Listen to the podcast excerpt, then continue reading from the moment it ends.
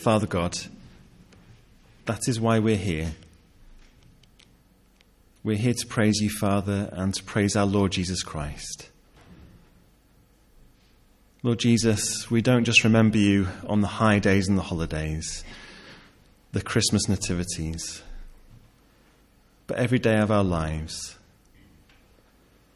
We thought of you in the excitement of Advent, and now we think of you in the day to day, when the bins are full of recycling, when everything's been opened and packed away. You are constantly with us and help us to think about you and remember you and everything you've done for us and to follow you f- into this new year. Amen.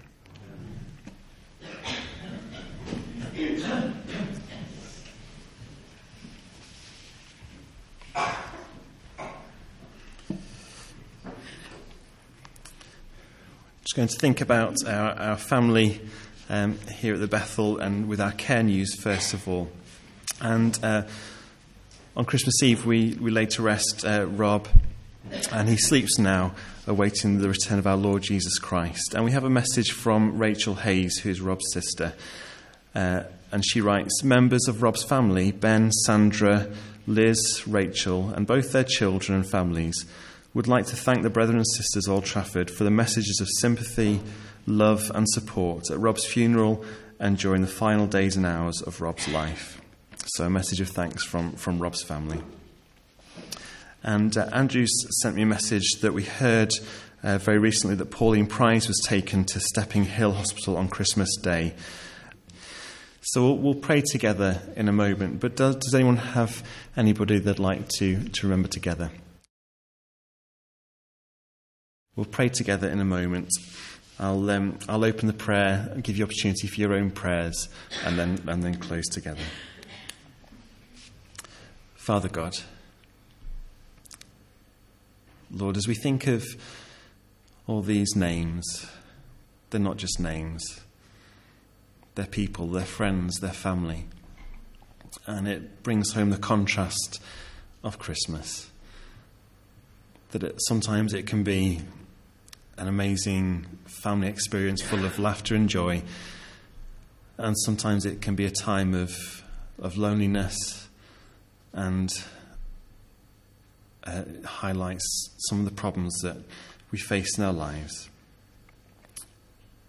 Lord, you've heard all, all the people who we've been thinking about. We remember Pauline, who has, has taken to hospital on Christmas Day. We think of Rob's family and the grief that they're bearing at this time. We think of um, Becky's cousin Ben, um, who's in hospital with schizophrenia, his schizophrenia, and his father Edwin. We think of Isaac turning 17 and the big decisions that his family faces.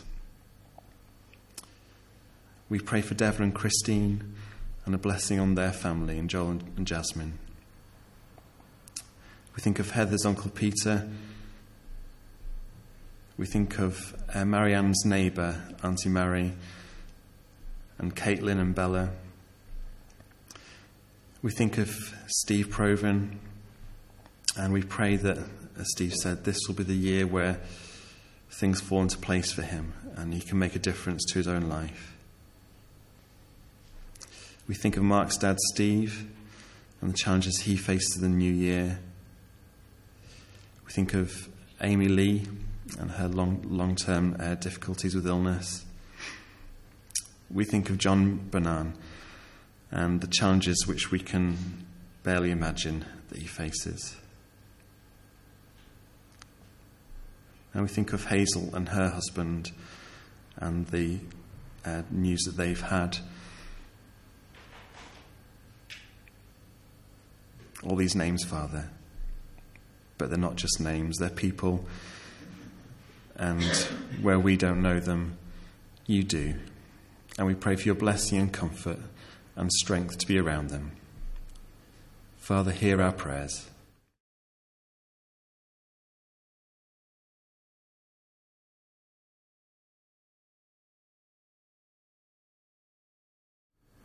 Great God in heaven, thank you for opening the way and turning your ear to our hearts. Weak and mortal though we are, thank you, Father, for hearing our prayers. Amen. We bow down and confess that you are Lord in this place. Whatever the issues, whether they're good times or bad times, you are all I need, and it's your face that I seek. In the presence of your light, we bow down. So, Christmas Day is over. Now it's Christmas Days, the period where traditionally we sit back and wonder whether it was worth it in the first place. And, and maybe with some more time on our hands, there is uh, the opportunity to reflect, isn't there? To think about the year that has passed and the year that's coming up, and to uh, just dwell on what we'd like to do, to have, think about our expectations for the year. And so this morning is basically an opportunity to think about our expectations for the new year. Um, but, but first, I do have to provide an update because um, it turned out that the last exhortation I gave here was perhaps the most controversial I have ever given. It certainly produced the most anger and wrath. It's true. All directed at Julia. because I, I, revealed that um, she had asked me to declutter and, in, in the process, get rid of half my books. Well, that was the touch paper lit. So I do feel that I do have to say that my Christmas present this year was a bookcase. so I can put the few remaining books in somewhere where I can proudly display them. So I, I felt I should uh, update on that. So we're going to consider our expectations for, for the new year.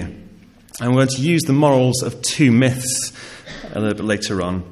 But first of all, our New Testament reading for the day gives us a bit of a context um, for basically our whole lives. It's a bit of a reminder, really, and as we go into the new year, it, it, we should keep it on our horizon.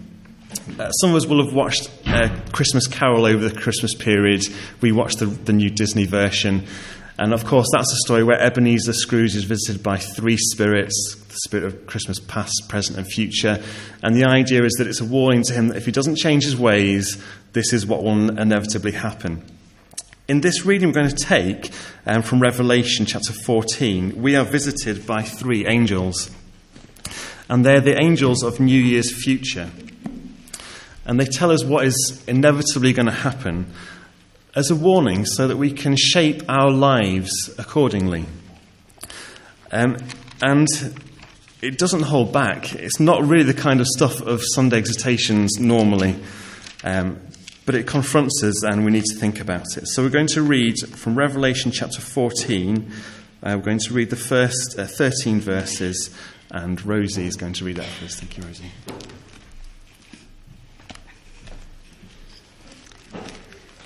Revelation 14. Then I looked, and there before me was the Lamb, standing on Mount Zion, and with him 144,000 who had his name and his father's name written on their foreheads. And I heard a sound from heaven like the roar of rushing waters and like a loud peal of thunder. The sound I heard was like that of harpists playing their harps. And they sang a new song before the throne and before the four living creatures and the elders. No one could learn the song except the 144,000 who had been redeemed from the earth. These are those who did not defile themselves with women, for they kept themselves pure. They follow the Lamb wherever he goes. They were purchased from among men and offered as firstfruits to God and the Lamb. No lie was found in their mouths. They are blameless. Then I saw another angel flying in midair, and he had the eternal gospel to proclaim to those who live on the earth, to every nation, tribe, language, and people. He said in a loud voice, Fear God and give him glory, because the hour of his judgment has come. Worship him who made the heavens, the earth, the sea, and the springs of water. A second angel followed and said, Fallen, fallen is Babylon the Great, which made all the nations drink the maddening wine of her adulteries. A third angel followed them and said in a loud voice, If anyone receives the beast and his image and receives his mark on the forehead or on the hand, he too will drink of the wine of God's fury, which has been poured full strength into the cup of his wrath. He will be tormented with burning sulphur in the presence of the holy angels and of the Lamb, and the smoke of their torment rises for ever and ever. There's no rest day or night for those who worship the beast and his image, or for anyone who receives the mark of his name. This calls for patient endurance on the part of the saints who obey God's commandments and remain faithful to Jesus. Then I heard a voice from heaven say, Write, blessed are the dead who die in the Lord from now on. Yes, says the Spirit, they will rest from their labour, for their deeds will follow them. Thank you, Rosie. It is a challenging section full of vivid, to say, say the, the least, uh, imagery. But it starts off with the first angel, doesn't it, in, uh, in verse 6. An angel flying midair who had the eternal gospel to proclaim to those who live on the earth, to every nation, tribe, language, and people. I like that phrase that the, the gospel is eternal and it goes out to the whole world. It's, I think that challenges us in the way we think about the gospel, that it has a kind of universe, universality which sometimes we struggle to appreciate. It is an eternal gospel. Um, this, I was li- listening to um, Desert Island Discs this week because one of my heroes was on it, uh, Commander, uh, Commander Chris Hadfield, the astronaut. And as part of it, at one point he said, I wish that everybody could see the patience and the eternity of the earth. He was saying that because he knows that that would change everybody's perspective on their lives. And I think that's a, a, lovely image to think about when you think about the eternal gospel going out to every tribe, every nation, every peoples on the earth. To think about the patience and eternity of that orb spinning beautifully through the solar system, eon after eon, constant, millions of years after millions of years. And I think that's a great image of the gospel, eternal gospel to every people on the planet. But the next two angels are a little less serene. Um, David introduced his exhortation last week by saying, Merry Christmas, everybody. Enough of that. Let's get down to the fire and brimstone. Here we go. um, to get some good old apocalyptic stuff. The second angel says, um, Fallen is Babylon the Great. In verse 8, Fallen, fallen is Babylon the Great, which made all the nations drink the maddening wine of her adulteries there's loads of different opinions of what Babylon is. I don't even want to go there. The most important thing I think to think about is that Babylon represents every human construction that will inevitably come to an end. Every power that takes us away from recognizing God in our lives, in our hearts. That is what Babylon is. And it has to come to an end. It's the inevitable, uh, inevitable truth of the matter. The way it's described here in Revelation is that this power of Babylon is intoxicating, that it makes you lose your mind, if you like. That's the power of Babylon. But it will come to an end, it'll come to nothing. And so we have to think about how emotionally attached we are to our Babylons in our life. What are the things which intoxicate us to the point where we can't see God, that we can't think about Jesus and follow Him in our lives? And the third angel. We don't get too many exhortations about the wine of God's fury. Probably a good thing, I'd say. Um, perhaps that's because we struggle with the idea. I certainly do. Um, and we'd probably like to ta- turn our attention to much more positive things. but it's here and it's part of it. I'd like to read a quote from um, a book by Thomas Gaston on Revelation. Because he says, The Bible does not speak of two gods, a nice, fluffy, cuddly God and an angry, revengeful God. There is only one God, who is love in its perfection. Love without judgment would become hollow and meaningless. The wrath of God does not nullify God's grace and mercy, it gives meaning and power. The wrath of God comes upon the wicked exclusively. The wrath of God condemns sin. I think that's a helpful way to frame um, the wrath of God. Some, an idea that I, I find helpful is I think about the things which really make my blood boil. I'm going to say probably top of the list for me is bullying. I hate bullying. It, it, I can feel that hatred all the way through my body that someone would willingly make another individual's life a misery. Oh, it really, and, and that, in that, I feel I can grasp something of the importance of the wrath of God. We are supposed to hate the things which are sin, which are, in other words, the things that hurt humanity, the things that bring pain and suffering. We should hate it. And God is patient. The gospel is eternal. But there is a point in the horizon where it has to come to an end the suffering and, and the pain. And that's what God's wrath is all about. When you think about good and evil in those extremes, it's kind of easy to understand the wrath of God. Of course, there's the grey areas in between, and that's where um, life isn't so binary. But the principle's important, and we must trust, trust God. And what's really important is that the gospel comes first. The first angel comes first. The gospel, the eternal gospel, becomes before any judgment, so that everyone um, has a chance to turn to God and to know Him and to make their decisions. The language is so vivid. We get the, the, um, the, the, in verse 10, tormented with burning sulfur in the presence of the holy angels of the Lamb, and the smoke of their t- torment rises forever and ever. There is no rest, day or night. Such vivid language. But here we can be thankful for our Christadelphian theology because we don't believe in hell torment as being an everlasting punishment.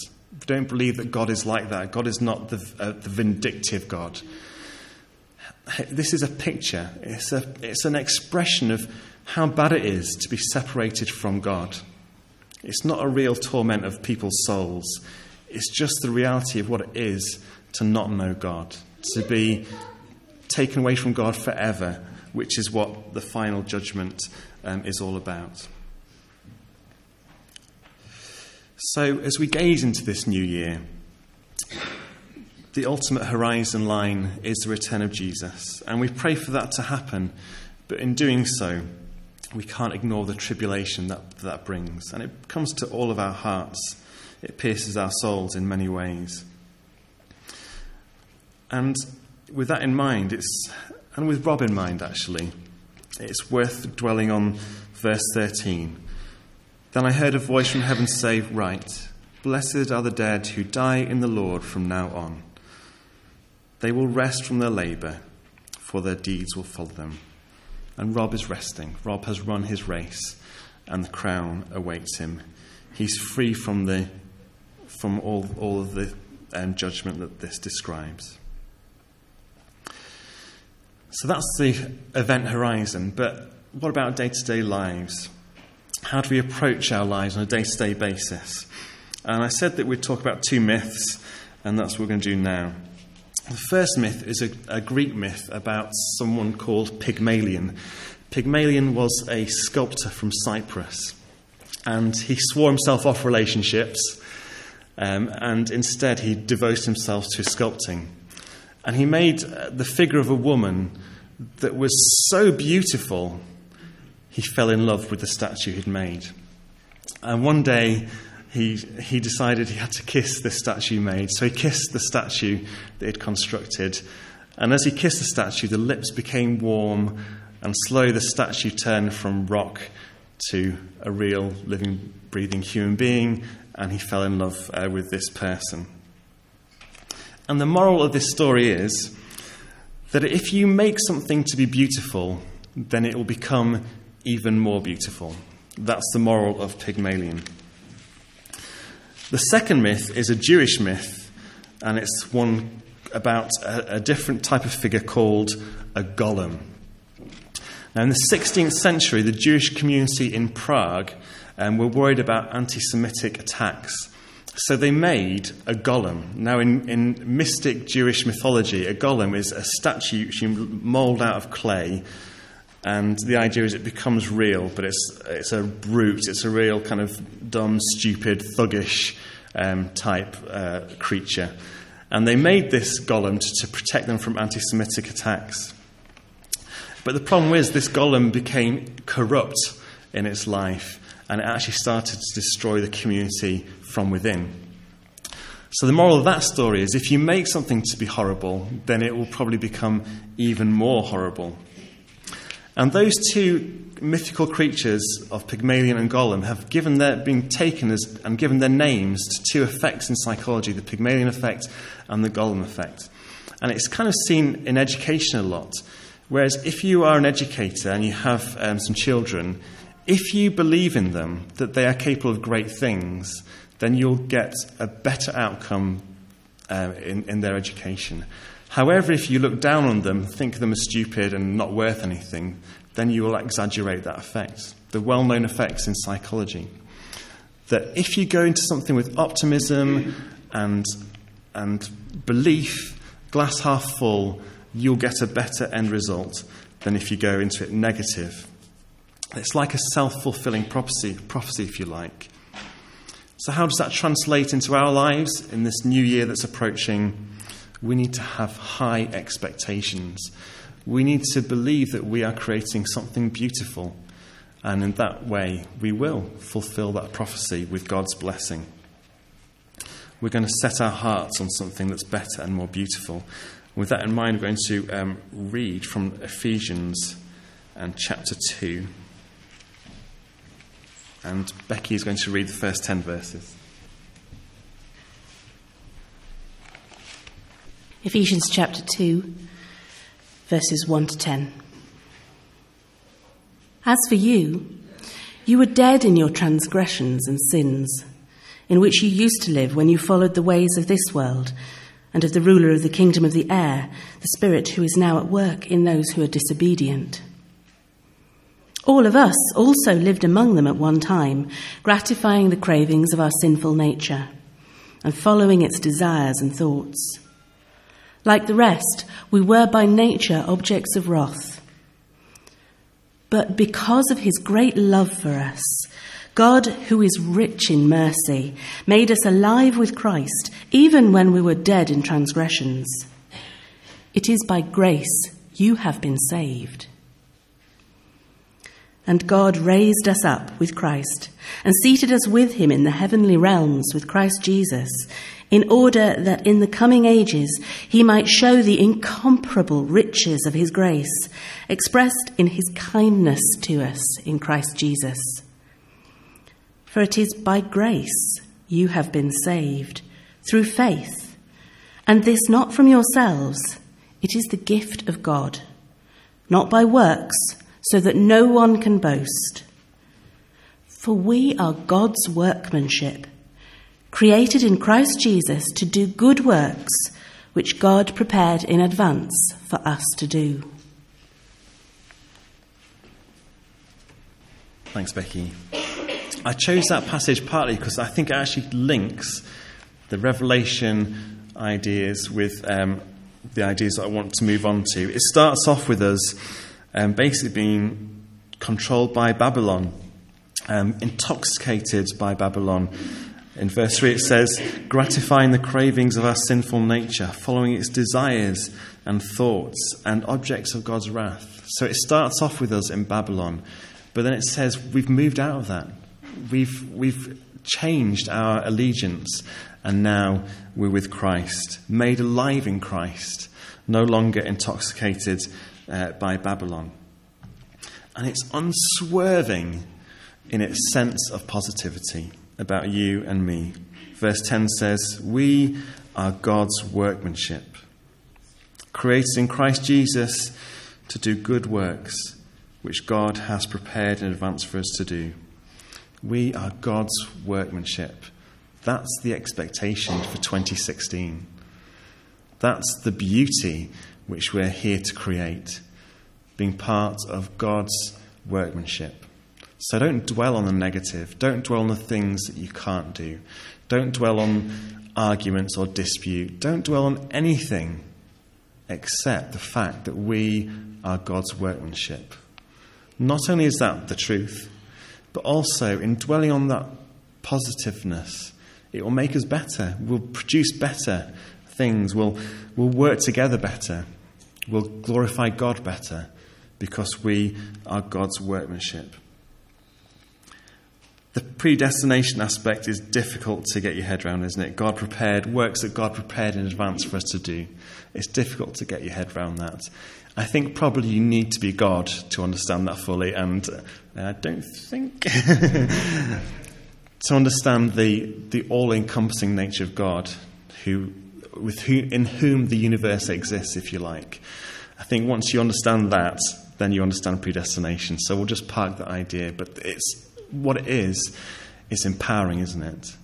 To know that God has each of us in mind and has great things for us to do. Great doesn't necessarily mean that we can have the TV cameras around. Great means great in God's eyes. The things that God values, that bring Him glory, that are gracious and loving and peaceful and full of joy. That's what the eternal gospel is all about, isn't it? God is saying you can be part of this eternal beauty, this constancy. And in Jesus, we can see it face to face. Here, O my Lord, I see thee face to face. Here would I touch and handle things unseen here grasp with firmer hand the eternal grace and all my weariness upon thee lean. I'm going to share bread and wine in a moment. And remember the eternal gospel. The angel flew through the air carrying the scroll of the eternal gospel. That there is a better way to live. That life has hope that life has meaning, that there is a reason for it all. And all that is contained in this bread and wine. So to give thanks to the bread through Simon. Wow, Lord, what you have done for us. You sent your Son, who we've remembered in the last couple of days was born in Bethlehem in very humble circumstances where shepherds came to worship, who grew in your strength and in your glory, who preached that message of hope, that gospel of good news, and who died for us. Lord, you, it is so good that we know that you have a plan and a purpose for us. And we come Sunday by Sunday to remember the great love that you have for us. And so, Lord, as we look forward to 2016, help us not just to fret about the things that are happening on this earth but help us to look forward to the time when Jesus will be back and all the turmoils and all the troubles will be done away with and we will stand in front of him giving him glory. And Lord, we thank you for that privilege and that honour and that has only come through the Lord Jesus' death, which we remember now. We thank you that, Lord God, that you gave him for us. Help us to show his love to others. Through Jesus we ask our prayer. Amen.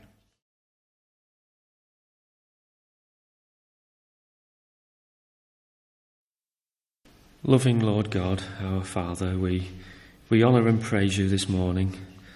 We all reflect on our lives and our positions as we come to the end of another year. Time seems to be going so fast, Lord, and so little time to focus our lives and to serve you as we ought. This morning, Lord, we are able to come together to reflect on the Lord Jesus and what he has done and what he does for us today and beyond. We see this cup of wine and we think about all that it represents to us, and we, we say, Thank you, Lord Jesus, for giving your life totally for those who believe and trust in you. Help us in the new year, Lord Jesus, to continue to fight our battles, to be soothed by your love in our lives, and to be more positive. And may next year be the year of your amazing return. Amen.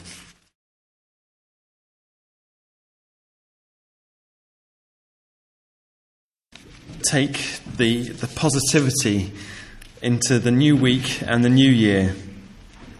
Firstly, I want to serve the purpose of God. We are God's workmanship. He wants us to do great things.